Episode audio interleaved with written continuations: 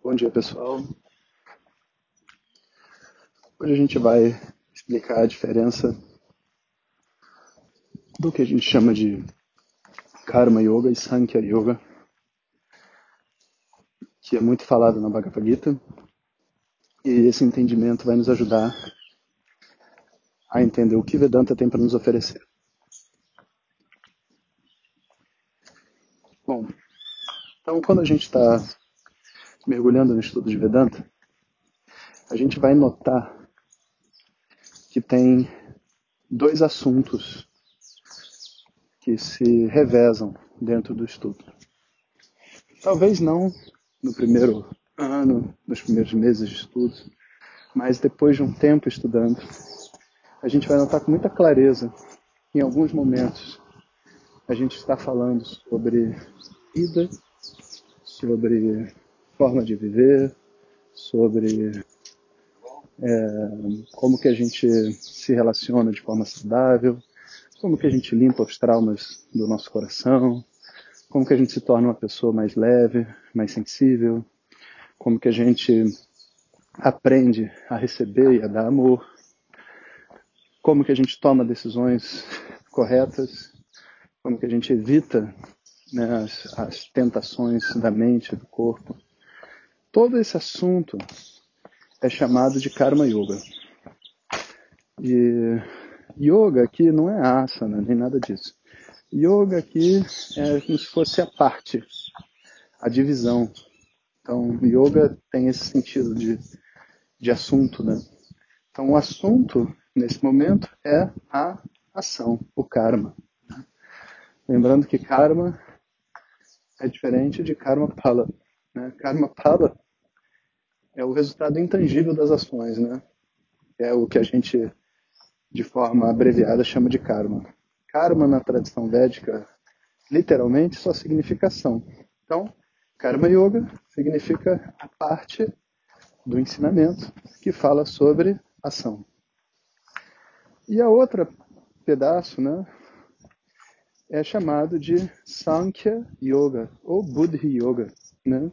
Sankhya significa conhecimento, né? Kya é contar, Sam é muito bem, Sankhya é quando você ensina. Buddhi também é um outro termo para intelecto, para conhecimento. Então, Sankhya Yoga, Buddhi Yoga, a parte do conhecimento. E essa parte do conhecimento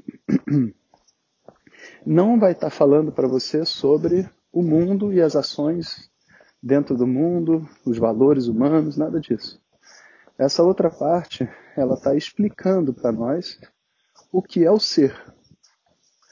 O quem é o indivíduo, quem é o sujeito. O que, que eu sou de fato. Qual que é a relação desse ser com o mundo, com Deus, qual que é a relação desse ser com a individualidade, com as pessoas que existem dentro do mundo, com os elementos da natureza. Então, todo o esforço dentro dessa segunda parte chamada de Sankhya é para a compreensão do ser. E o esforço da primeira parte é como que a gente harmoniza a nossa vida pessoal, individual, para uma vida leve dentro do mundo. E essas duas partes elas se complementam. Por quê? Não adianta eu ter o conhecimento do ser e ao mesmo tempo carregar um monte de dor nas minhas costas, porque eu não vou poder usufruir desse conhecimento e eu não vou poder dizer que eu sou uma pessoa livre, sabe?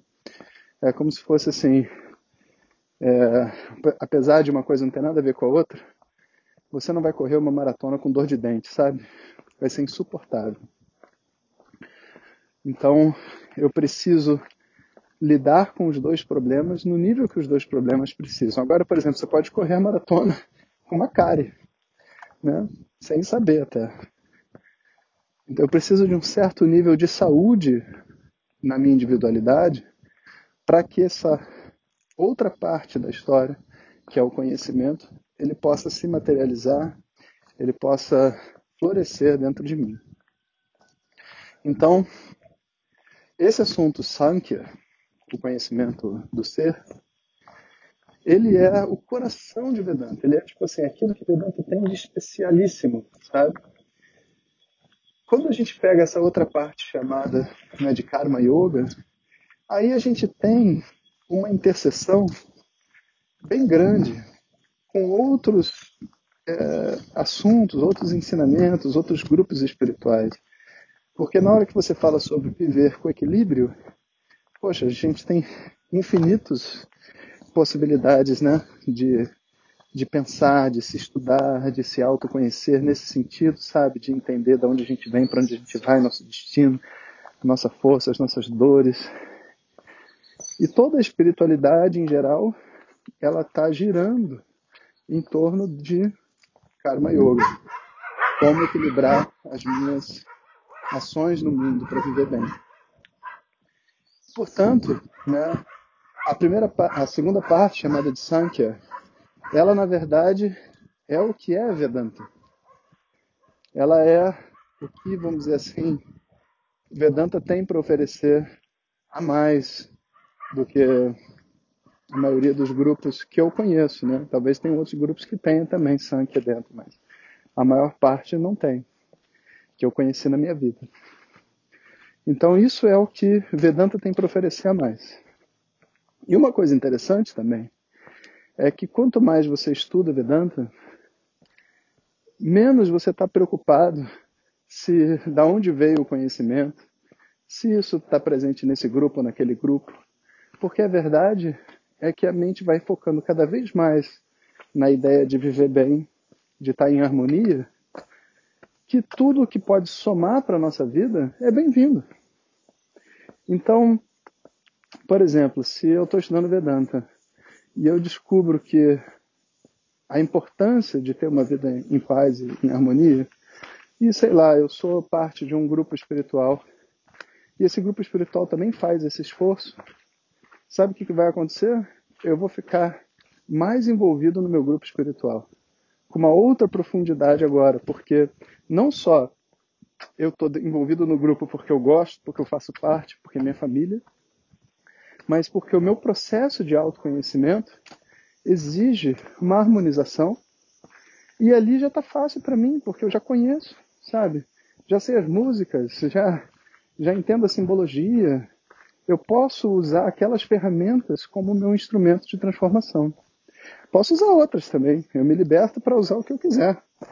Mas, em termos de, de experiência prática, estatisticamente, todas as pessoas ao estudar Vedanta, elas se tornam mais conectadas a tudo que tem de bom aos grupos espirituais que elas pertencem.